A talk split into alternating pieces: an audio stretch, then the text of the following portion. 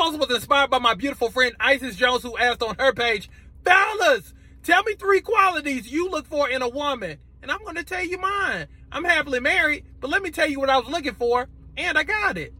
Number one, trust. Ever notice how a man could cheat 47 billion times, a woman to take him back, but if a woman cheats one time, it's like this. Don't take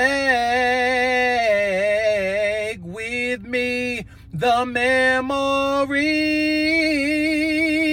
Number two, loyalty. I don't care how wrong I am in public. Even if you know I'm over there lying, you better have my back. You better support me. You better get on me when I get home. But when I'm in the midst of it, you better have my back.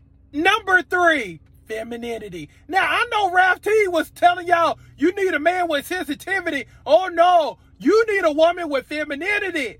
There's something about femininity. There's something about being a lady that's so timeless. She knows how to get you to do stuff and make you feel like it was your idea. She knows how to build you up and not tear you down. She understands the team concept. She understands that we win as a team.